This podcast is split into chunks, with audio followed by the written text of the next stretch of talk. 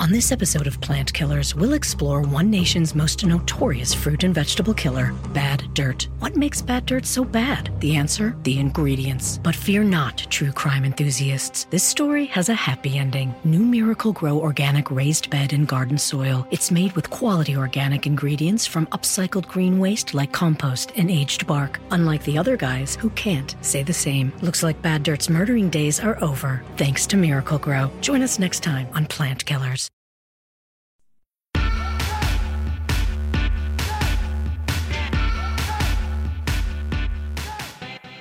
Hello and welcome to Hysteria. I'm Erin Ryan. And I'm Alyssa Mastromonaco. Alyssa, what do you think Sandra Lee has been up to these last few days? You gotta wonder where Sandra Lee comes down on all of this. Is she just making some semi homemade goods?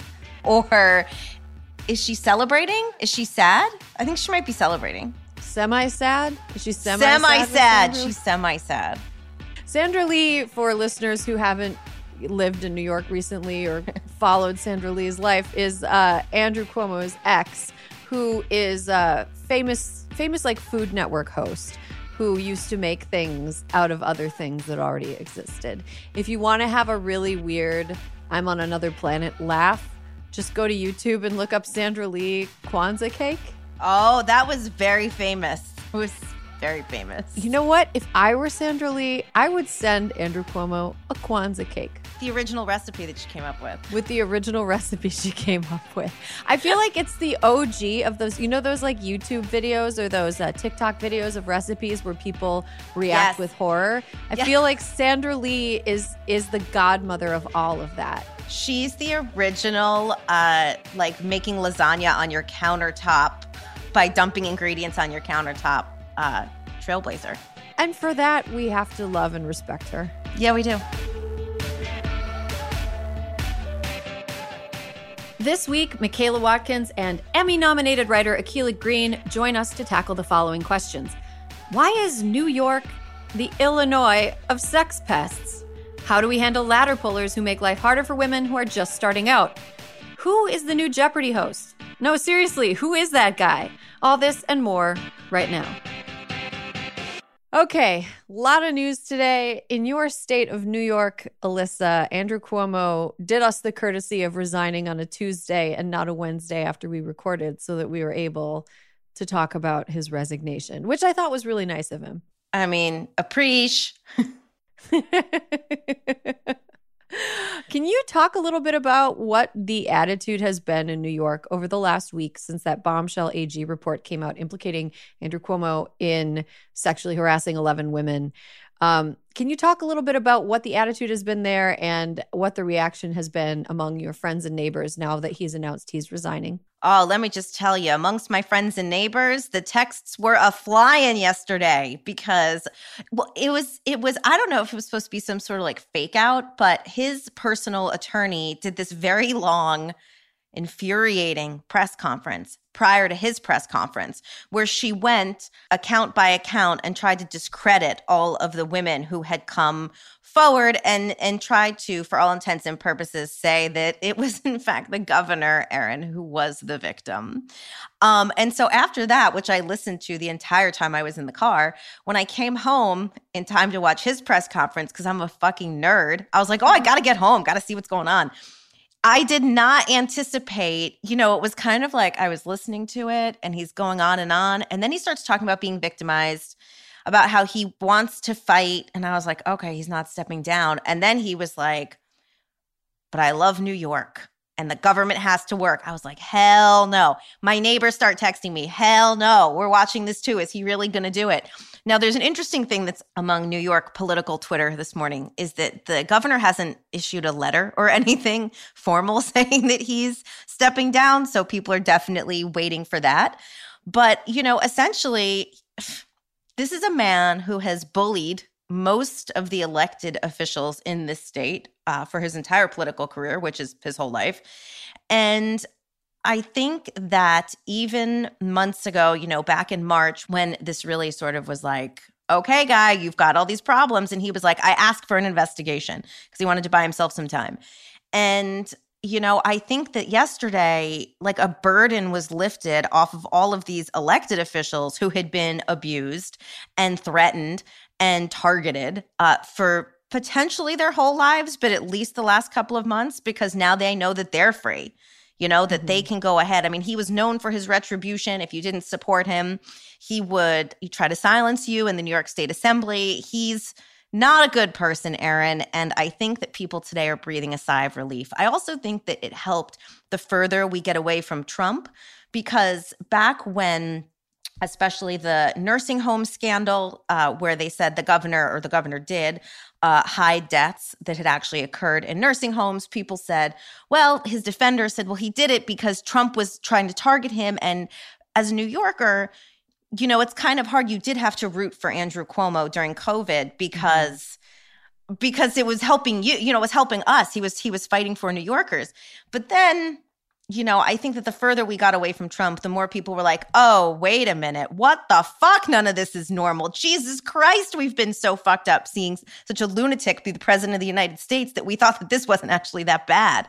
And mm. so months ago, there was a poll uh, asking New Yorkers whether or not they thought Cuomo should be impeached or step down. And the number was something like between 25 and 30%. And the poll recently is more like 60%. So mm. I'm saying that New Yorkers are breathing a sigh of relief today. Mm-hmm. Well, that's good. And I um and I will say, you know, at the risk of sounding like too coastal centric, let's let's take a step back. There are 20 million people in New York. There are 40 million people in California. That's a large, a lot of people in the U.S. live in people. one or two, one of those two states. Um, so the thing about Cuomo being in charge of one of the biggest states in the country was his being a bully was an open secret among people who are elected officials in the state of New York. He, it was also an open secret among members of the press. There are mm-hmm. people that covered him that knew that he was a vindictive jerk who um, was known to call reporters up and scream at them on the phone. Yep. Uh, he was known to uh, pretend that he didn't want to talk to somebody and then call them up to give them a surprise interview with no time to prepare for it. He was just a real, a lot of people lived in fear of him and it's a it's a kind of ding dong the witch is dead moment for a lot of people in the state of New York. Um, and I and I hope that his replacement, Kathy Hochul, um, can accomplish what she needs to accomplish coming out under the cloud of that. I do have a question about, and I don't know if you can answer this question because I don't think it's it's definitely not your job, but why is New York like the Illinois of sex pests? Like there are so many, just a, just a long line of sex pests in the governor's office. And before uh, Tish James or Barbara Underwood, there were sex pests in the AG's office. What is up with the New Yorkers and the sex pests, Alyssa? Well, Erin is someone who loves getting rid of pests humanely.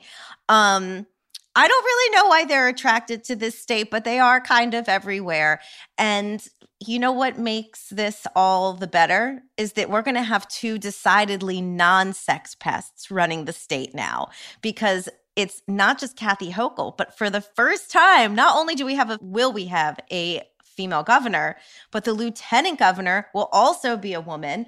New York Senate Majority Leader Andrea Stewart Cousins is going to be the lieutenant governor. So we have gone from America's biggest sex pest to two women. Yeah, it's uh that that's good. I feel like we should maybe let women run shit before men completely disqualify themselves for being sex pests. It's true. It's true. Um, but you know, here we are. Uh, I want to pivot real quick because we're going to talk more about Cuomo and the culture around yeah. Andrew Cuomo in the next part of our conversation. I want to talk about COVID, and I specifically want to talk about COVID from the perspective of parents who are about to send their kids back to school if they haven't already, and teachers who have to go back to school, especially in states where it appears that the governors are in like this weird dick measuring contest to see who can endanger the children the most. Um, in Florida, uh, Governor Ron DeSantis released an executive order banning masking within Florida schools, even though his children go to a private school where masking is required. Should be mm, noted. totally. Should be noted. Uh, as do Ted Cruz's kids. They go to a private school where masking is required. But I don't. I don't know. I guess it doesn't matter if their kids are free. Everyone else's kids need to be free to die. Um, live free and die is what the flag oh. says. Um, so Ron DeSantis is is doing his darndest to make sure that no schools that his kids don't personally attend are able to require masking mandates, but a couple school districts are openly defying him. Um, mm-hmm. Um, Alyssa, what do you make of those schools, and how do you think Ron DeSantis is going to come out on the other side of all of this? Do you mean uh, the school districts that are following science and reading the news and paying attention to the spikes in their neighborhoods and their communities. The schools doing reading, writing, and arithmetic and putting it into practice. They are, Erin. They are. And they're saying, you know what? One plus one equals fucking two and nothing else. And uh, what we've learned in the past year is that uh, if you can't be vaccinated, which kids under 12 still cannot be, um, the best thing you can do to keep yourself from being sick is wearing a mask. And apparently this is offensive to the governors of Florida and Texas. Yeah, let's talk about Texas too, because Texas Governor Greg Abbott has banned masking mandates in school, and now he faces a lawsuit over that. It's uh, you know, we'll we'll see how that all plays out. But while he has banned mask mandates in schools and localities, he has also requested out of state aid from nurses and healthcare workers. Alyssa, if you were a nurse or a healthcare worker, would you go help Greg Abbott right now? You know, here's the problem, Erin. If I were a nurse or healthcare worker, I'd be like, shit, they really need me. Look at that bitch that can't govern their state. That's the problem. It's amazing, too, that they don't even listen to a fellow Republican governor, also in a state that's surging, Asa Hutchinson, who's like, shit, I wish I wouldn't have been a dick about masks back in the day because people are really fucking sick now. So, I mean, it feels like, I don't, I guess it feels like the death of their constituents doesn't scare them or make them sad. Do you think that there are any governors left who are true believers that COVID is a hoax or that uh, vaccines don't work? Or do you no. think that they're all just saying this in order to get their base all frothed up and get themselves on Fox News and they don't really have any regard for the cost of it? It's like every time Ron DeSantis tweets or is at a press conference, he is really just being like, Papa, can you hear me? I mean, it's like he's just Trump, do you see me? Tucker, do you see me? It's just it's it is disgusting and they are becoming it is it is becoming nearly impossible to say that the deaths in their state they are not responsible for. Yeah, they're directly responsible for it. We right. have gotten pretty angry at people who are anti vax, who are spreading misinformation and disinformation and stubbornly refusing to get vaccinated despite having access to all the information necessary to determine that it is safe, despite the fact that they know that they're endangering people around them. We've been pretty harsh on people who've chosen not to get vaccinated. But I think the architects of their reasoning deserve much more concentrated volcanic ire than the individuals who choose not to get vaccinated. And that is like Governor Greg Abbott, Governor Ron DeSantis, uh, Governor Kristi Noem, who is standing in the back being like, hey, hey, hey, hey. Do you see me? Do, Do you, see me? me? I'm I mean, a real bitch who can't govern. Yeah. Well, you know, it's also like, I mean, South Dakota, what is it, like one eighth of, or one twentieth of a Texas?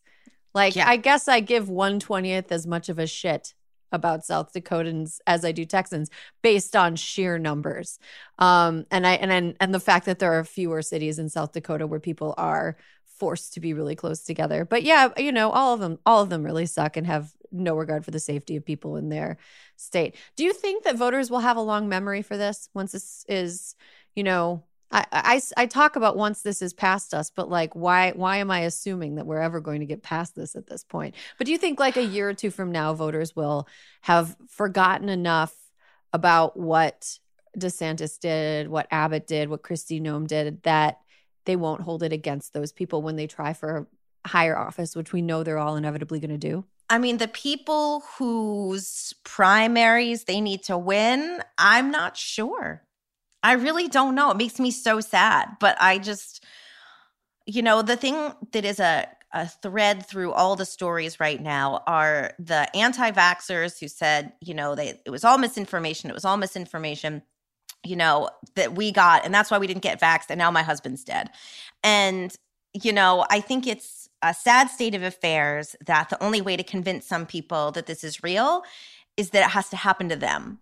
Mm-hmm. And so, if that's the truth of where we are, then I think maybe the people to whom it happened uh, may remember will will have a long memory, but other folks will still continue to be like, "It's the flu. It's not real. I never got sick," uh, right. which is a real vibe. right. It's the as a father of daughters mentality. Where totally. like Republicans only care about things that impact women if they have personally have daughters or, you know, they they talk about their personal tie to it. And it's like, you know, other people are people too. That has been long established that other people are indeed people. And um, and they were people before your daughter told you not to use homophobic slurs. exactly. Last year. I, I almost feel like what we need is some sort of national Oompa Loompa Corps of listen to this. I came up with this idea and I texted it to you and you didn't respond. And I assumed you were busy with literally anything else because it was the least important thought I've ever had. But I've developed it further, Alyssa. Do I think it. We need we need a national Oompa Loompa Corps groups of people who look and are dressed up like Oompa Loompas who show up to states, who show up to locations where the people responsible for health disasters will be making public appearances. And they should sing Oompa Loompa style songs about how they are suffering the consequences. yes, Oompa Loompa doobity daxed. Uh, nobody would be dead if they'd all gotten vaxxed. Okay, okay. I would have remembered that text. I'm going to have to check my phone because that is genius. Right. And so, you know, we, we, just need people, we need a national corps of Oompa Loompas who go around to people like Kristi Noem, Governor Abbott, and Ron DeSantis and just rub it in in a way that is both humiliating and entertaining for all of us. Oh my god, I'm crying. I'm picturing myself as the the orchid the conductor of the Oompa Loompa choir. It feels so right. I think it would be great. I mean, I, I think that there is a real amnesia around cause and effect here. Like in 2024, when Ron DeSantis and Greg Abbott and Kristi Noem are running for the Republican nomination for president, they are going to act as though the problems that this country is currently facing aren't partly due to decisions they made as the top official in their state when they were governors. And we just need an Oompa Loompa Corps to remind people. Alyssa's dancing. Because I mean, come on, I was made for this. I think it. I think I agree. I think I think that would be great. Um, let's uh let's move on to toasts and roasts. I think we have one toast. I have a toast. Okay, I would love to hear your toast. Okay, my toast is to Lucille Ball who in 1964 did a radio show called Let's Talk to Lucy. And it hasn't been heard since 1964. And her daughter, Lucie Arnaz, released it. It's both a podcast that I think you can find wherever you find podcasts, and it's on Sirius Channel 104. It has given me such fucking joy. The trailer is what got me. One, I I mean, my Lucy book has been with me since the sixth grade. I love Lucy. Aww. The real life of Lucille Ball. I have always loved her. And the part that got me is that in the trailer of the original radio show, she says, What you hear from me is always scripted. And I get all of these questions from, and letters from people. And I thought it would be interesting for you to know what I really think about things. And now, look, some of the episodes are hella fucking dated you know the one about wearing pants. I was like i'm gonna skip this one. Um wait is there like is there like a pants debate? Is like should you or shouldn't you? Okay so it is actually uh actress arlene dahl who had written a book. See i think this is so cool because it's, it's still history. She had written a book uh called Ask a Man, which was like ask a man what he wants from women. And one of the biggest turnoffs in 1964 was when women wore pants. But the best is, I mean, anyone who knows Lucille Ball knows that her voice is like very specific. And this woman's talking about femininity and how when women wear pants, they cut their hair too short and they start talking with husky low voices. And Lucy was like, uh, and, but she has like you know she has old act, uh, actor Danny Kaye on, and he talks about how he's going to Hong Kong to learn how to cook. He's like a serious cook, and he was going to Hong Kong for cooking classes. And she's got Barbra Streisand and Bing Crosby and people that you've never heard of. But some of it is like way enlightened for the time. Others of other episodes are like, you know, pants. But Yeah. it is it's such a fucking delight and I'm so glad they released it because it's nice to she's just cool as hell. I mean, she was like the first female head of a studio. hmm Yeah, Lucille Ball, you know, the existence of Lucille Ball is part of the reason why that recurring conversation about like, are women funny? Can women be funny and beautiful? Why it's so annoying? Because Yeah. Lucille Ball was in the 50s, one like beautiful, one of the funniest people in the country. And like super smart. And the fact that we just like develop amnesia around like every new generation of smart, funny women. Totally. it's it's just like it's very frustrating. Also, I just wanted to comment really quick on ask a man as a subject for anything like women asking men what they find. You don't need to ask them, they will tell you. They will chime in when nobody asked them. Well, see, this is the funny part about that episode is that it starts out by Arlene Dahl saying that uh, there had been studies done saying this is in the in the late fifties, saying that when asked women who they dress for, women said they dress for other women, which we have heard for forever. It was true back then. And she's like, that's crazy. Why would you dress for other women? And then she talks about asking a man, and she literally says, even if he doesn't know the answer, he'll usually tell you something that he thinks is correct. And I was like, I was optimistic. I was like, oh, here we go. And then she's like, don't wear pants. I will say one thing though. I have I've developed a theory now that I'm now that I'm like third trimester Yeah. around in the corner to the end.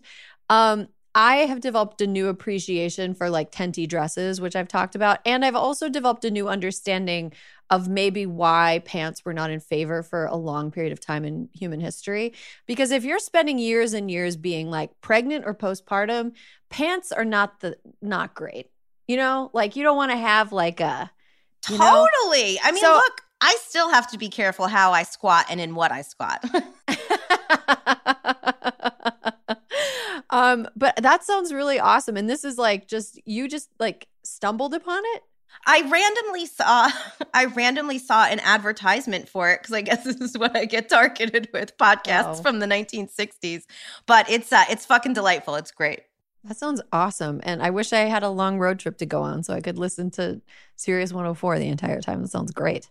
Okay, well, let's take a quick break. When we come back, we have Michaela Watkins and Akilah Green with us. Oh,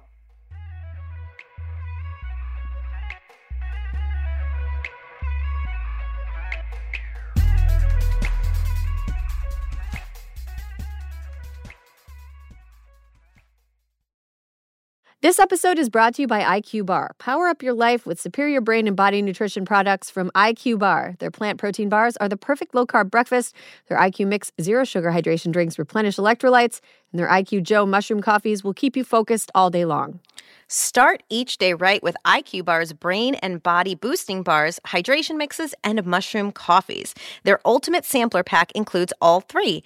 IQ Bar empowers doers with superior brain and body nutrition. All their products are entirely free from gluten, dairy, soy, GMOs, and artificial sweeteners. And today, Hysteria listeners get an exclusive offer of 20% off plus free shipping. Just text Hysteria to 64000. One thing I love about IQ Bar is, first of all, right now it's really dry where I am. Oh, okay. It is hard for me to stay hydrated. I, I just like I, I'll just be going through my day and I'll be like, why am I so like Parched. I'm parched. I'm in a bad mood. I feel like I'm going to pass out. And it's, ah, you got to drink some water. You got to stay hydrated.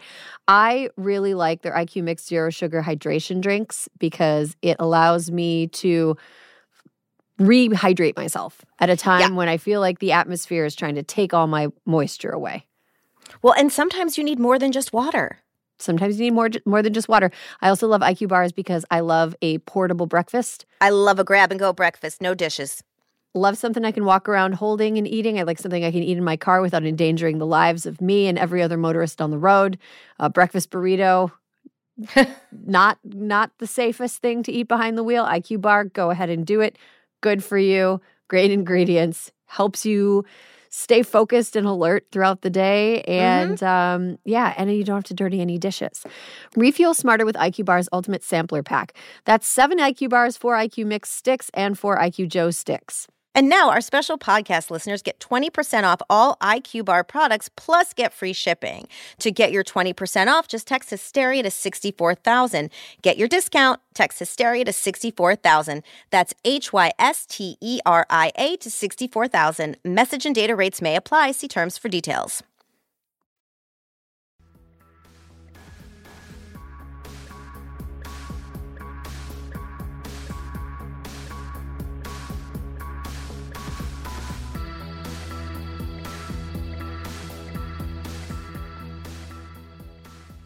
And welcome back. We've reached the part of the show where we are joined by two other wonderful women. Um, but before we get to introducing them, Alyssa, have you ever worked for a queen bee before? Like Yeah. a woman who's sort of like a ladder puller, not helping. What was that experience like? Uh, it was pretty terrible. Well, it was funny because the real queen bee was actually like the real big chieftain was a woman and she was great, but she was like the woman, the second in command, and she was my boss. Oh, she tortured me. She tortured me. She'd be like, um, Alyssa, like she just made me do really menial shit because she hated how much the other woman thought I was smart. So she was like really just tortured me. no Ugh. other way to put it. Ugh, that sounds rough. And I think we all have had a bad experience with somebody who you're like, but you're supposed to help me. and then they don't help you at all. Um, I'm going to introduce the two who will be joining us for this conversation. First, she's an actor and a writer who is married to a man with a dog name and has a dog with a man name. Michaela Watkins, welcome. it's true. And now we have another dog who is um she's so beautiful and she's so stupid and um and like we spent so much money on training both of them. First of all, Jeff, our other dog, uh is aggressive. He came back from this training camp like clockwork orange. He's like he was like, "Hello mother, hello father." It is a beautiful day today. We are having a nice day. Are we not having a nice day, mother and father? We're like, what happened to our dog? And then the other pup, puppy was a bear, went to training camp, and she was like a pretty good dog, you know, puppy. She came back a dizzy, dizzy bitch.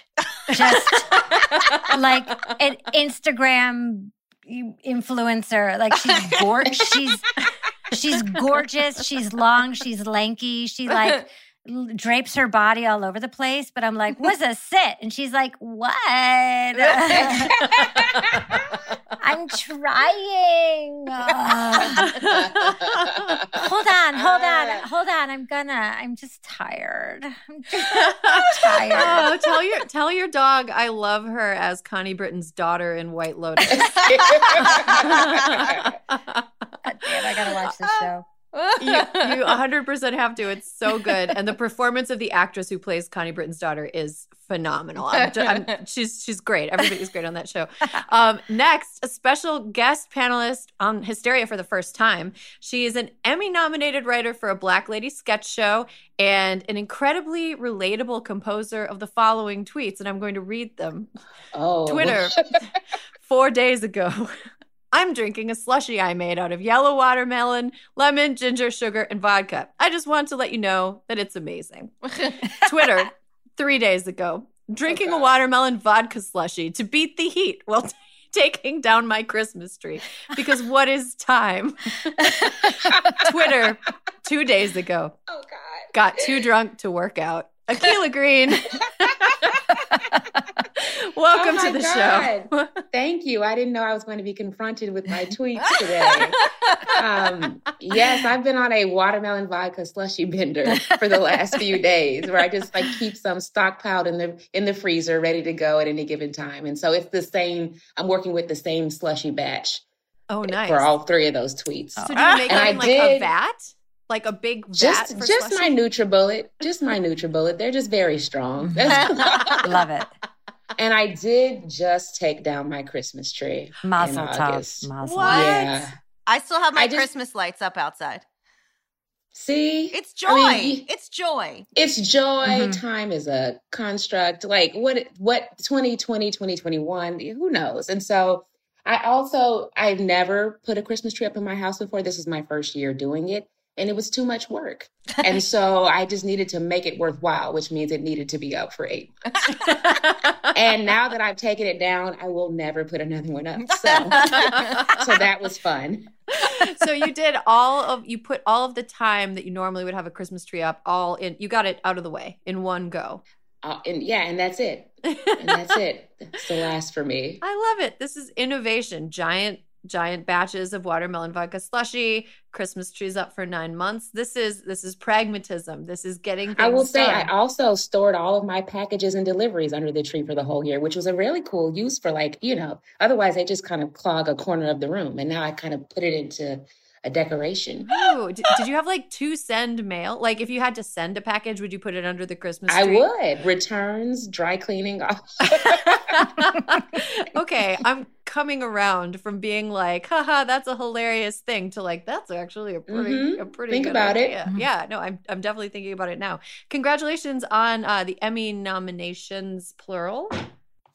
Yeah. Yes, thank you so much. A Black Lady Sketch Show. Uh, five nominations this year. That's amazing. Which is exciting for the whole team. I'm very proud of everybody. That's so cool. Uh, that show awesome. looks like you are all having so much fun. Yeah. A blast. Are you having as much fun as it looks like?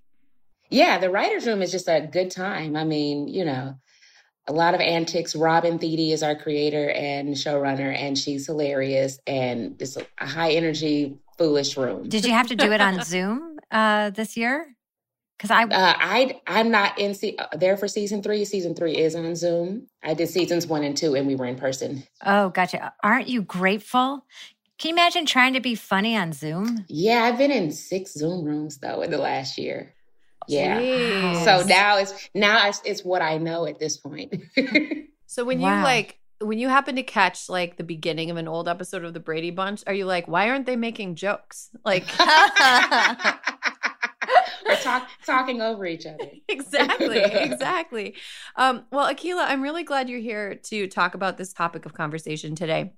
This week, Governor Andrew Cuomo of New York resigned after it was revealed that he was a bully and a sex pest. Uh, Alyssa's giving the double middle finger as our resident New Yorker.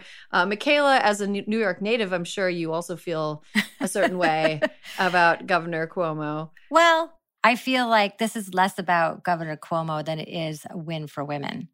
Mm-hmm. I just feel like even though he didn't totally own what he did, I mean, he thanked his accusers, he had thanked the people who came forward, right? But he didn't, he also denied it and all these other things. But what has been acknowledged is that you can't apparently you could in the 80s 90s and early aughts but not anymore can we grab mm-hmm. women's breasts uh, mm-hmm. the line has been drawn and the line has moved and that line is now women oh i guess they're your breasts and i don't no, get to grab them Michaela, anymore the line has been redrawn redrawn redrawn, redrawn. before we could grab women's breasts because your breasts were all our breasts um yeah. but, but my point is is that like he he's an old fart. He's whether he learns these lessons or not is sort of over here nor there. What mm-hmm. is happening is that there are consequences, real consequences for treading all over women and our bodies and our rights mm-hmm. and, you know, sexualizing us at work. And that is now something, now that we see a big guy like Cuomo taken down over it, that it is going to actually put the fear of God in a lot of other men. That maybe mm-hmm. things will change for women. So mm-hmm. uh, that that's the only reason why I'm kind of flipping a bird too at the screen is because it's just like yeah, Cuomo Schmomo, you know, it, it's more just like, yay, women, yay, yay, yeah. us, you know. Yeah, we got bigger fish to fry. As much as Cuomo would like to think he's the biggest fish that ever fished, uh, we've got bigger fish to fry and a bigger problem to solve. One of the main reasons that Cuomo was able to establish such an atmosphere of toxicity um, in the state house in the state of New York in the government is because he surrounded himself by women who kind of were his attack dogs. And you see that sometimes that um, other women uh, end up being the sort of foot soldiers of a sort of monster boss or are the monster boss themselves, or more insidiously and kind of more uh, less like immediately painfully, they're sort of there in front of you as a boss, as a potential mentor, as somebody who's above you on the ladder. Um, but they just don't reach down and help you at all. So we're going to call these women ladder pullers, queen bees, um, sort of women who like to uh, break the glass ceiling and then repair it when you try to follow them through. Mm-hmm. So, Akilah, um, you picked this topic out of a list of topics. I would love to know why you're interested in discussing ladder pullers and whether or not you've had any experience with one. I thought it was interesting because I think there's a racial component to it. Where when I read about ladder pullers, I've had this conversation with some friends of mine before where I feel like for Black women in particular, because we've been marginalized, there's more solidarity. We've had to look out for each other because nobody else is. And so, in my experience, Black women who I've worked with or been in school with or been in groups with have been very supportive, have reached out because we have to share opportunities because other people aren't. And so I've heard white women complain about ladder pullers more than I've heard black women complain about ladder pullers. And that's not to say that they don't exist. I just think it's not as common because we don't have the luxury, because we have less proximity to power. So that's why I was interested in this topic because it comes up often. And I remember in particular, I was writing on Chelsea Handler's Netflix show and this is right after Trump won, and she wanted to write an article about how women like didn't support Hillary and women are tearing each other down and we need to lift each other up. And she was asking for our input on it. And I pointed out that 94% of black women voted for Hillary. So it to me that puts a fine point on the the the point I'm making, which is that I don't think it's as true in some communities as others because if you're marginalized, you just don't have the opportunity to step on other people the same way mm-hmm. or pull the ladder up the same way. Yeah, that's a really interesting point about voting patterns because we saw, you know, kind of a, a racial difference in the way that people, a way that women voted in 2020 as well. Do you think that? just from your observations, do you think that uh, there's something inherent in the culture of white women that causes us to be more likely to be like, nope, I got mine, I'm slamming the door. Because it seems yeah. like that's how they vote. Yeah. I think it's a, I think when I think about voting, I think it's also proximity to power, where it's like if white men are your partners and family members and fathers, you, there is a vested interest in ensuring that they continue to be in power. Mm-hmm. Mm-hmm. So I think sometimes white women, women don't just feel like they're voting in their own interest when they vote for a white man. They actually are. Mm-hmm. And so, and so I think that's where that instinct comes from. Mm-hmm. Hmm. Uh, Michaela, have you ever experienced like ladder pulling? I guess like in a uh, in a workplace. Have you ever looked to somebody to to provide you with help, only to have them sort of shut you out. And I also would love to hear your thoughts um, on like what Akilah just said about voting patterns and proximity to power and ladder pulling. Well, I'll say, take the second first, which is I love what you just said, Akilah, because it just makes so much sense. I mean, when I read about the women, uh, his top aides who were helping to discredit women who were accusing Cuomo, my first reaction was, I'm reading this article wrong because this doesn't make any sense. Like, I must be reading this. That's how incredulous it was to me that there would be women who would be doing that, especially like I think the head woman of Time's Up, right? Um, mm-hmm. You know, and it's just like, uh, oh, and then just like Akil pointed out, women in power all women in power are probably attached to a lot of men in power. You know, that there's probably a direct connection, a direct bridge. And so that is where I was like, my naivete uh, came through because I just, um, I just couldn't sort of believe it. And then I remembered that. And, uh, and you said it so perfectly, Akilah. So I, I think, um, that that's just my reaction is it's just that, oh yeah, what a bummer. And yeah. until women, uh, help each other up ladders, when we realize we don't have to align ourselves with men to create that power, then we can stop that cycle of handing down abuse. Mm-hmm. Um, Alyssa, you know, I think we've kind of we've danced around this a little bit, but there's this like kind of notion of scarcity that there's like a limited number of spots that can go to women and sometimes i feel like that maybe contributes to people gatekeeping or trying to to not be as helpful to help other women figure out how to advance as you were working in government, did you notice a sort of assumption among women who are at your level or like slightly below your level um, that they needed to like protect what they had earned and not let anyone else in on the secret to how to do it. So the funny thing is, I would say that in the White House, that was not the case ever at any point.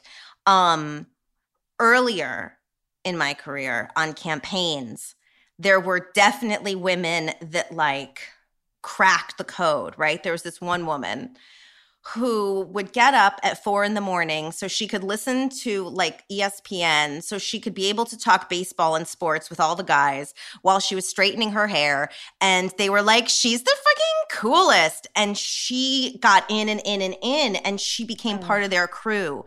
And she definitely did not do anything you know, she felt like, well, I'm the one who's fucking getting up at four o'clock in the morning. Like, what am I going to do for you? And she definitely, you know, it came to be known that when it was suggested certain people would be in certain meetings, she'd be like, well, we don't need them. And when you looked at it, she was the only woman who was in most of these uh, situations. And I mean, I was so mad about it because it seemed like a fucking ploy. Do you know what I mean? It wasn't like she Yeah. really was. And how could you do that? It it really made me feel badly. Like it it made me feel so excluded. And it wasn't just about me, but there were so many other people that when we actually did get to the White House, there were so many of us who had been treated that way at some point that Mhm. we specifically tried. And look, I'm sure there's someone I pissed off at some point. You know, I was not known as as the softest of beasts, but we would make sure that if the president was having not all the uh, if when it was appropriate, if the president was having a meeting that was like let's say about housing policy, instead of just having the most senior person who in that instance happened to be a man talking about it, the other deputy chief uh, Nancy-Ann DeParle and I would be like, you know what? We're going to sit backbench. We're going to sit against the wall. We're going to invite the young person who actually knows the policy to sit at the table and brief the president. Because when you are in the government and you are not seeing your family and you're working hard, one of the few things that you can do is be able to call your parents at night and be like, I briefed the president. And so we definitely tried to do that. And it was because we both had experienced things in our past where people intentionally like closed the door behind us or would come in. This is this was the worst. This was the worst when a meeting would happen and you were in the building, right? And they would start talking about your specific shit. And instead of being like, let's get Alyssa, for example, they'd come out and be like, oh, so you should know they started talking about this and here, you know, and then you just got to go chase around and find the information. So it is definitely, I have definitely seen it. Uh, because of it, I tried to not do it because I know how it felt and that I didn't grow. You know, I mostly just felt isolated and and sad. But yeah, she she she grew into a nicer person. I'll say that for her. She she grew into a much nicer person. We were pretty That's young when this was good. happening, but still. I mean, some of that seems like you know, it's funny. There's like one of two ways that you can process that sort of experience, and one of them is to replicate it in everybody else that you encounter and be like, "I went through it, you have to go through it too," and that Mhm. sucks. Uh, and then the other one is like, "I went through it, nobody else should have to go through it." And I Right. feel like if there was a Venn diagram between people who are like, "Wow, nobody should have to go through it as hard as I did." Uh, and people who are like, let's forgive student loans. I feel like that would be a circle because people, people who are like, I had to pay my student loans, so everyone should have to, are probably the same people that are enforcing like cycles of toxicity in their own workplaces. I, I I couldn't agree more. I think that's absolutely. It, it's like there's this thing, I- and I feel it all the time, even at the Groundlings, uh, uh, which was like you know sort of a well-known sketch comedy school. There was this uh, environment where people thought that women were uh, disliked or not treated as well, especially by the female teachers. And I think there was a split. I think in some ways there were women that were like, I'm going to put you through the ringer, the women through the ringer, because that's how I was treated. And I think there are the teachers that are sometimes harder on women because they're like, I believe in you and I, I'm going to push you harder than I do the men. Mm. And that messaging gets real confusing. Mhm. Uh, Akilah, I did want to to go to you. Yeah. When you were working in DC, you had like this crazy career where you're now like this super successful writer on the West Coast, and you also had this other life where you were a lawyer and a lobbyist in DC. Did Yes. you ever have to combat people who uh, didn't wouldn't support something, or like were you ever around people who wouldn't support something if they knew that it would benefit other people in a way that they didn't get a benefit from? Sure, the Republican Party, absolutely. yeah, no, I was a financial services lobbyist. Um, I did a bunch of um, that was one of the buckets, one of the big buckets. But yeah, uh, at the time, um, the House was controlled by Republicans, and yeah, so we work with a lot of them. And yeah, it's a lot of looking out for self, looking out for big business business over the interest of consumers, home buyers, employees, working class people. So yeah, all the time. And some were more transparent than others. Some people would be explicit about that. And then some people would find another way to mask it and couch it and, you know, wave the flag over here when the issue was really over there. hmm Yeah, I kind of saw that in like the division of like Biden's infrastructure plan, where they were like, this is traditional infrastructure versus care infrastructure. Like they felt the need to parse out the things that would primarily benefit the people who usually benefit from this sort of thing. Yeah, the people who benefit from the status quo always want to maintain it. So that's just a law of nature, Yeah. unfortunately. So that's that will play out in every policy argument. Yeah, for sure. Um, I want to talk really quickly about a study about ladder pulling behavior and queen bee behavior in women. Uh, and it came out in 2018. And basically, the study surveyed a bunch of people, uh, a bunch of women, and it asked them, like, who is meaner to you at work? And the women were like, women are meaner to me at work. Um, do you believe that women are truly less kind to each other at work or that we are more sensitive to the way that we are treated by other women?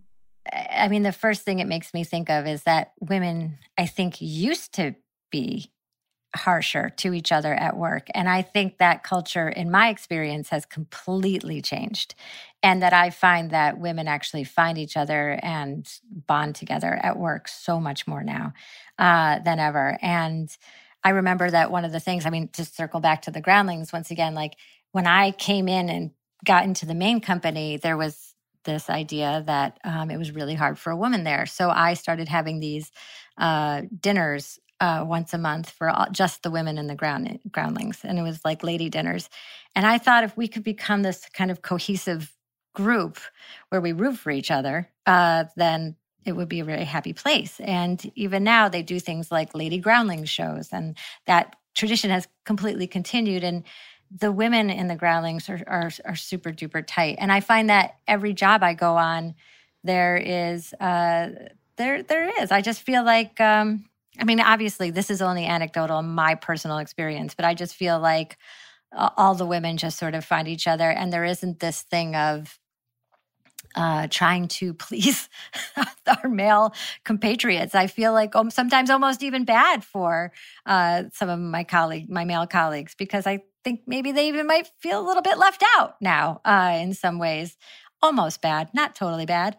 Uh, just it's just uh, the shift has been huge, just huge Mhm. plate shifts. I feel like in in the environment that I'm in. So I don't know. That's just me. Mm-hmm. I feel like it has to do with our expectations of people. I think we ex- expect women to be kinder to us. When they're not, we're upset about it. But we don't have that expectation of men. So men go get to go around being villains, grabbing titties, and we're just like, well, that's just the name of the game, and that I guess I just have to deal with that because you never expected them to have your back, and in fact, you probably expected them to make it harder.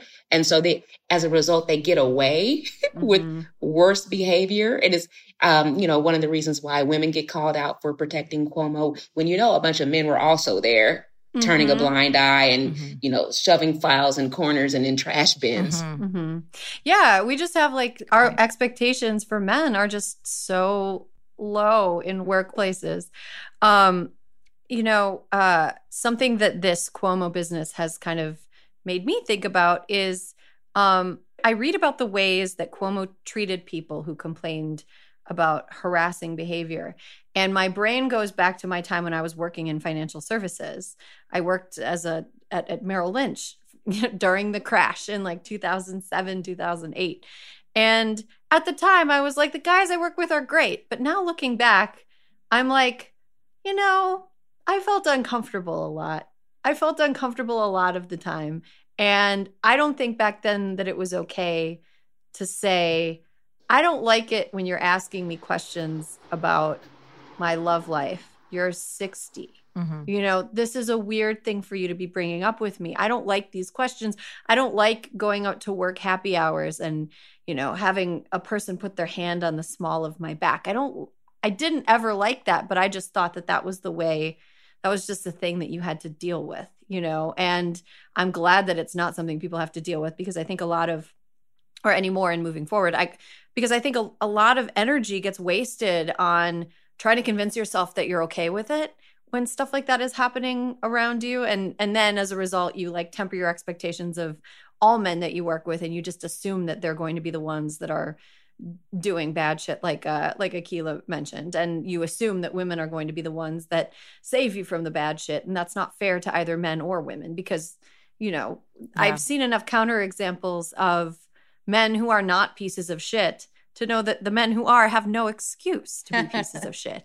Like when men speak up, it's so it has such a bigger impact than when women do. I mean, in in my last job, uh, the other woman I worked with, we sort of had this unspoken thing where if she felt like she wanted to speak out about anything, I would always say, "Hold on, wait, what were you saying?" Um, can, can can can we just hear? Can you know like try to turn the spotlight to each other if that were happening? But um, so, you know, I'm at work and somebody made a joke and used the T slur for a trans person. And uh, I said, hey, you know, we don't use that word anymore. And then he kind of looked at me weird and then said to my coworker, like, my coworker said, wait, what word? And then he made the same mm-hmm. joke. And my coworker was like, hey, man, you know, we don't, you don't, nobody, mm-hmm. nobody says that anymore. And it just had so much more merit coming from him suddenly because he looked like he actually like I saw him visibly shrink. But when I said it, it just sort of was like, "Oh, you don't get me. Let me turn to a guy who gets my humor." There's a certain type of bad behavior mm-hmm. that when the right person confronts it, mm-hmm. the person responsible for the bad behavior will react like a dog that just got a bucket of water pulled over their, poured over their head. yes. Like, what is happening?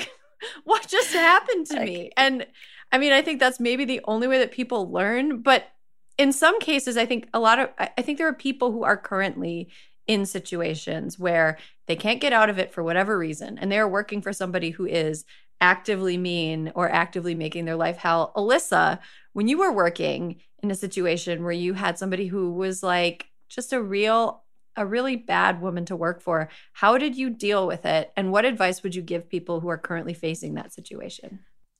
Guys, I have to be very honest. The time this happened to me, I was not uh, very mature. we basically, the woman who sticks out most in my brain was uh, she was the so the big boss was a woman and she was my direct supervisor. And the only way to deal with her was to exceed her expect i can't even i can't even tell you how she would talk to me. And it was my first job out of college. So i was like wow i think i am not cut out for the workforce. Like this is not for me. So we um my other two girlfriends who are also paralegals we um we just came up with really nasty nicknames that we would mouth whenever she came into the paralegal pit and it was the only thing one everybody saw it like even the other associates saw it and were like she's really awful to you. But like nobody wanted to do it because they thought do it say anything to her because they thought she was the anointed and the best is she thought she was so nice to me like that was the part that was the hardest. And so uh, I wish that I could say I had some very sophisticated way of dealing with it, but we just had really awful nicknames for her that and we would talk shit about her the whole way home in the car and it was the only thing that made it better.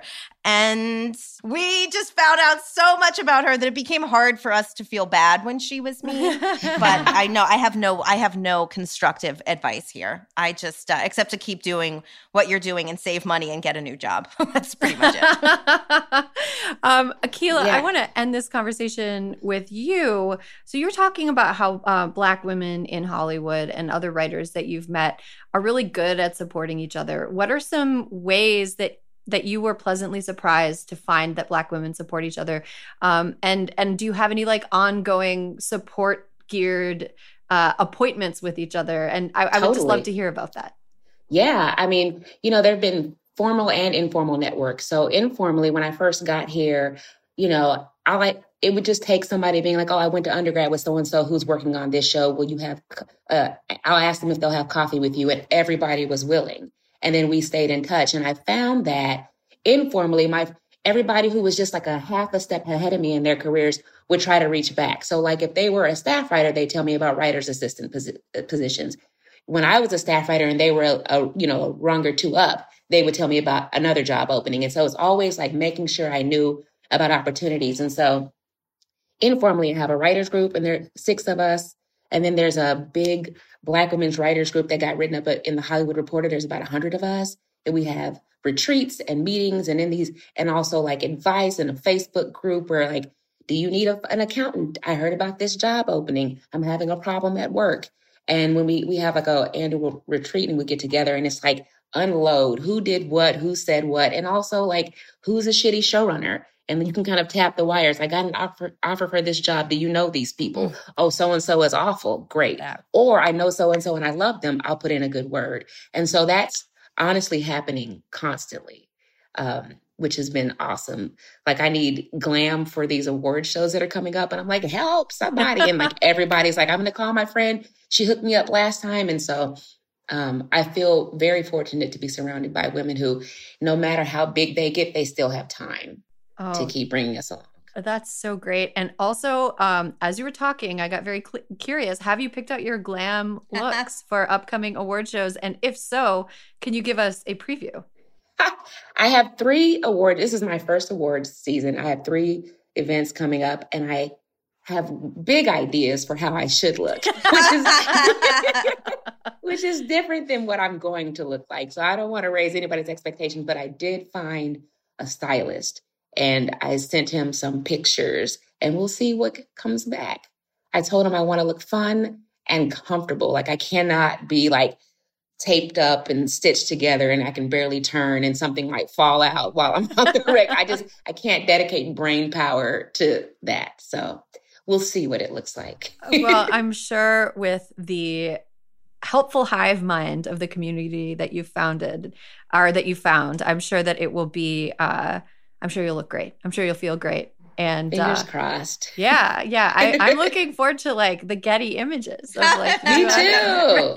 Baby's first Getty images. oh, I love it. All right, we're gonna take a quick break, but when we come back, I feel petty.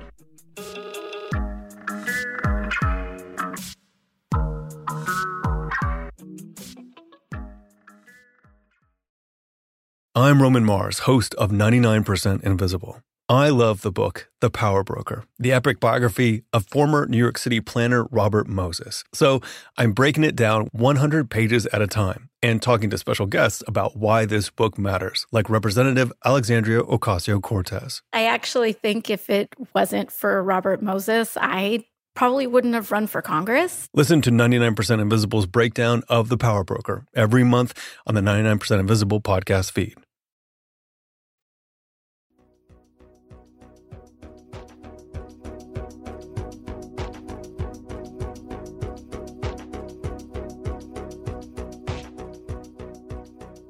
And welcome back. Before we get to I Feel Petty, a little bit of housekeeping. 2022 is around the corner. That is a sentence I hate reading, but it is correct. And in order to win elections in the face of GOP power grabs, we are going to have to dig deep and work harder than ever before. And that work needs to start early. Vote Save America's brand new No Years Off program will support the groups and organizers laying the groundwork in key states through remote voter opportunities, targeted donations, and education on what's at stake in upcoming elections. Sign up today at votesaveamerica.com slash no off years. Okay, house has been kept. Now let's talk about what we're feeling petty about this week. Michaela, do you want to start us off? What are you feeling petty about? Oh, I don't know if this is even pedophile. This is a pedophile petty. Uh, I um, I I started watching some reality TV because uh, there was this uh, environmental report that came in that we're all going to die. So I thought, um, how do I get over this uh, wake up in the middle of the night panic. So I just started watching uh, like my unorthodox life or my so-called unorthodox life or yeah. I don't even know. And uh, also because a lot of people have been telling me I should do a I should do an impression of uh, this this woman Julie Haart Haart. Anyway, so You really could. so here's my takeaway from reality television, and I just hate it. I really don't like reality TV. I think it's. I mean, oh. we all agree that it's, it's just so. I know it's fake because I actually used to log tapes for the interviews, and I know that how much the the producers are coercing the you know guests to to to to say certain things and to create hostility and angst where there isn't any. I I know all this. But this woman, Julie Haart, is very impressive. She was, you know, in this very ultra Orthodox community where women have no voice, no say, and, you know, just the horrible things of most fundamentalism that it, brings, which is that uh, women are second class citizens and it's it's garbage. And then she not only left it, took her bisexual daughter with her and her other daughter, who's, you know, tormented, and starts this fashion line, has an elite modeling company. Like this woman is absolutely incredible, right? So why the fuck is she on a reality show? Like I just nobody, nobody on reality shows are as oh. amazing. At, like Trump wasn't the big fucking crazy boss that, you know, gets to fire people. Like they Burnett took him on, painted a bunch of garbage furniture gold, and said he's a rich man. And then America bought it. And they're like, he's the richest man. And if he were my president, he'd be the best businessman for America ever. And it's like, no, there's garbage secondhand furniture that they literally painted gold. And I, I, I'm excited for this woman, but I also, I don't, I don't buy it. I don't, I'm not buying it.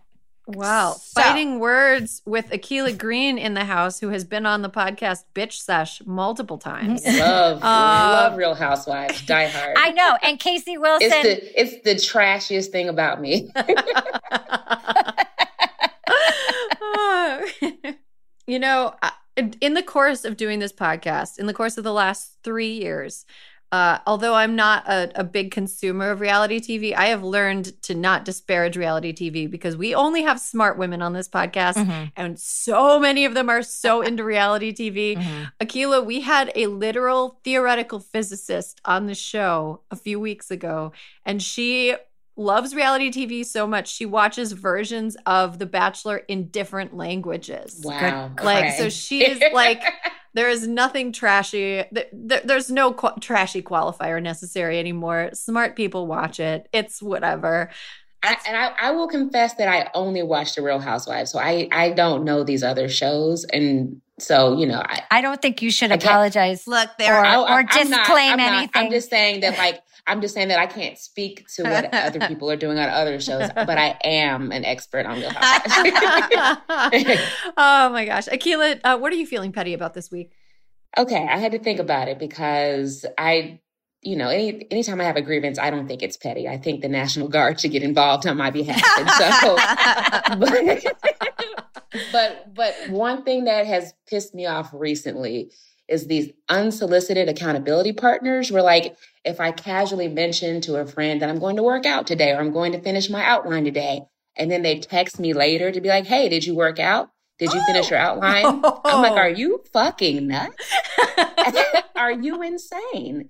Who appointed you? And I think it speaks to like, I don't, it happens on Twitter all the time where people are giving unsolicited advice. Like, you're like, well, I made a recipe. And they're like, you should try, you know, honey instead of sugar. And it's like, who asked you? People have like propped themselves up and made themselves very important these days. Um, yeah, you know what? I bristle at unasked for advice also. And I and I don't know and sometimes my response is like disproportionate. I'm like, you know, the rage guy from Inside Out. I'm like, girl, like yep. you think I don't know about that book? Everyone knows about that book. Yes. Sometimes when I tweet something and it's just a joke, like I'm not crowdsourcing for feedback, I have to literally say, no troubleshooting, please.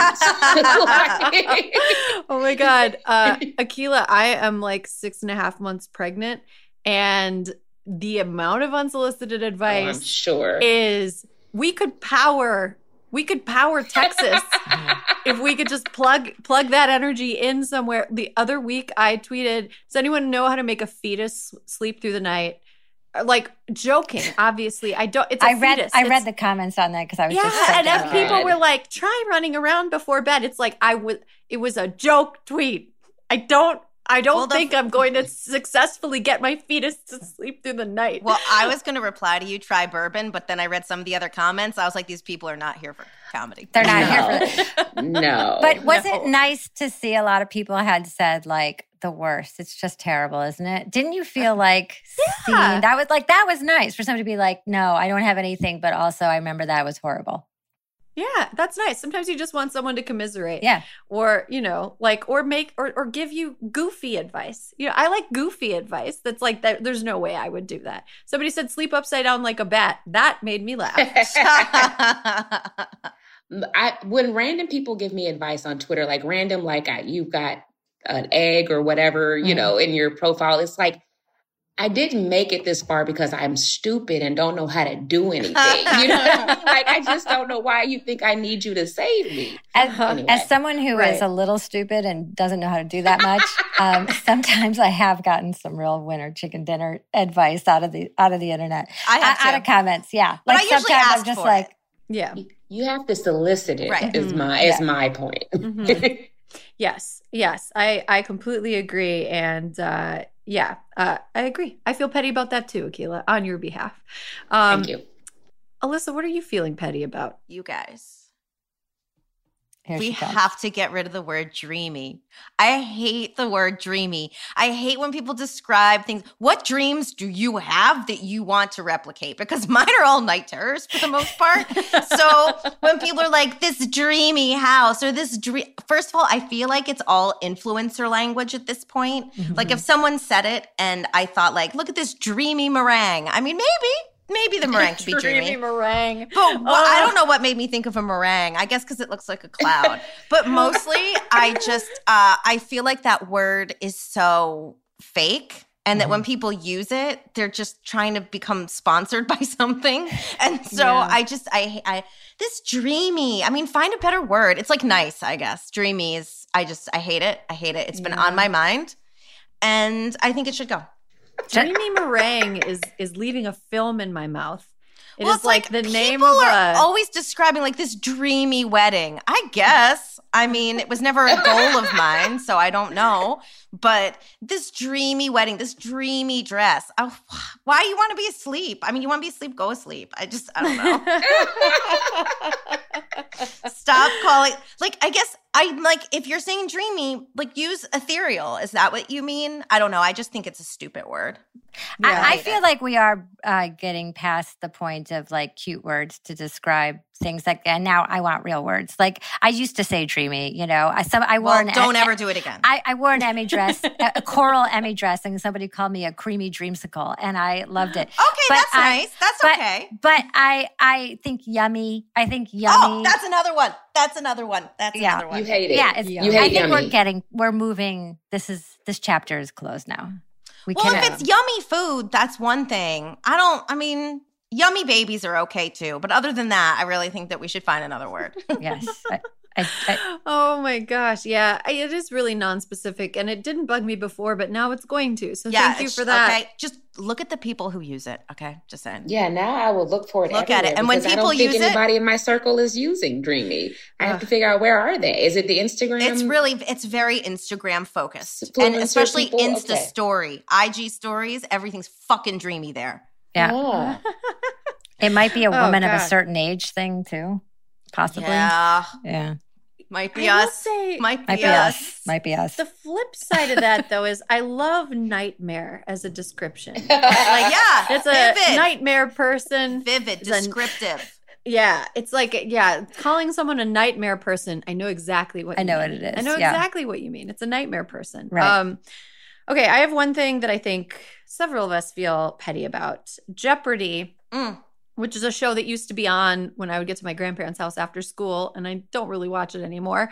Uh, Jeopardy announced its new host. Its new host is Mike Richards. You may ask, in Jeopardy fashion, who is Mike Richards? Uh, but I'm I- that's a great question. Um, he looks like. Have you ever bought a picture frame and there's like a insert already in the picture frame? My He's- favorite of Erin's insults. He's that, but of people. He is the picture frame insert white man. Um, and he is the new host of Jeopardy. He came onto the show as an executive producer last fall, I believe. It seems now for the express purpose of one day filling Alex Trebek's shoes. Um, before he was at Jeopardy, he was at The Price is Right. He was in a sexual harassment lawsuit uh, from when he was a producer on The Price is Right. It was dismissed before a settlement was was reached. Uh, the allegation in the sexual harassment lawsuit was uh, a Price is Right model said that Richards fired her because she was pregnant from the show. So now he's the host of Jeopardy, not LeVar Burton, like it should have been. LeVar Burton got done dirty by the whole process, by the way. LeVar Burton guest hosted during the week of the Olympics when the time of Jeopardy was like bopping around because of NBC's insane Olympic schedule. And so not as many people watched it because not as many people knew when it was on. Like it was just moving around. It was super unfair. Um, Mayim Bialik, who a lot of people also really liked as a guest host, will apparently be filling in occasionally. But I just think this is like the most milk toast, boring, Mm-hmm. offensively boring choice. And, you know, I have big plans on what kind of an old lady I'm going to be. I'm cruising toward it. I cannot wait. And I'm Jeopardy is part of those plans. I need Mike Richards to be out of there by the time by the time I'm ready to be an old lady who watches Jeopardy. And and I don't know how how long I can wait. I wanted to be in like get into my old lady self within the next 10 to 15 years. I Mhm. wanted to start start my descent into that. And I need him gone before that happens. So that's what I'm feeling petty about. Alyssa, I wonder what you I'm sure you have Jeopardy opinions. What do you You think know I have this? Jeopardy opinions Yeah. because Alex Trebek is the reason I even had any fun my freshman year of college. Amy, Dana, and Molly, if you're listening, you know what I'm talking about. We ruled the Billings Dining Hall at UVM when Jeopardy would come on. We always had our food, our pasta pronto at the table in time for kickoff of Jeopardy. and I used to have nightmares before Alex Trebek got sick about Alex Trebek getting sick. And so the thing that was so dirty about what they did to LeVar Burton was that this person, this new person, his negotiations had to be underway before that week ever aired. Mm. Oh, right. Um, so that's fucking lame. And I well, they might have all had their contracts set up before they could even step foot on it. maybe. I don't know. like what that like when you means, test like when you test for a pilot, like everybody's testing has their deal written. I like Alyssa's theory that it's a conspiracy. Yeah, I think it's a conspiracy. I think it's a conspiracy because, and also I did watch quite a few of them, and Mayim also did a really good job and took it really seriously and was like the appropriate level of nerd, you know, and also was like loving it. Like Alex Trebek fucking loved it every day. That's the whole point of the show. He loved it. And this guy feels like he fucking plotted, you know, to like trick everybody and get it. So I hope that his ratings are terrible and they replace him, but that it doesn't tank the entire franchise. That is how I feel. Can I just I- Oh, go ahead, Akilah. I, I I'm not a Jeopardy watcher. I, I've only kind of followed this conversation loosely on Twitter because people were rooting for LeVar Burton. Uh, but but what I can't understand is like this Mike guy has no name recognition and like I mean, no I thought it- on camera experience. And so it's one of those where like in the year 2021, we're really giving white men with no qualifications jobs I mean, still. Like it's it just crazy. feels I thought. I thought it was Fra- I thought it was Kramer from Seinfeld. I was like, oh, Mike Richards. I kind of hoped it was him. Yeah. it's it's him. Like what a what a pivot. Uh yeah, that it just it just seems it seems really weird. And I will say that the silver lining of this conversation, it is really nice to hear people talking about a man who is like nakedly ambitious with the same disdain that we usually reserve for nakedly ambitious women. I think feminism has finally won that we are now equally mean to men for being like, you are just in this for the promotion. I I'm I'm in favor of that. I think we should give more scrutiny to mediocre white men who get jobs that they don't seem like they deserve. I just think people want their their Jeopardy host to remind them of their favorite fourth grade math teacher, you know, it's just sort of just like affable and disappears and you, you know and right. and I think that the truth is is that LeVar is is just too good for the show mm. and uh too shiny, too wonderful and it, and and the show just doesn't deserve him. Fair. Got a pitch for LeVar. Uh, and this is this. I just want the, I want this show to exist. I I want to will it into existence. Reading Rainbow, but for grown-ups, like adult reading Rainbow, where we have people go in and talk about like books that they really liked, and LeVar hosts, and he gives like animated recaps of them. And every week, I can watch a show where I find out about like four or five new books that I'm like, oh, I like that. I'm gonna add that to my Amazon card, or I'm gonna add that to my IndieBound card, or whatever. Yeah. Although if LeVar was my fourth grade teacher, I probably would have paid attention. all right. That is all the time we have for the show this week. Michaela, Akilah Green, thank you so much for stopping by, both of you. Alyssa, thank you for being my ride or die as usual. And thanks to all of you, the listeners. There will be more hysteria for you next week.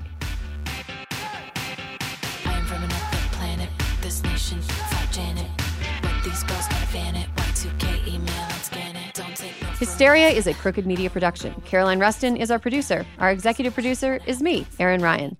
Alyssa Mastromonaco is our co producer, and Brian Semmel is our associate producer. Kyle Seglin is our sound engineer, and our editor is Sarah Gibalaska and the folks at Chapter 4. Our digital team is Nar Melkonian, Mia Kelman, and Matt DeGroot. Thank you to Juliet Beckstrand for production support every week.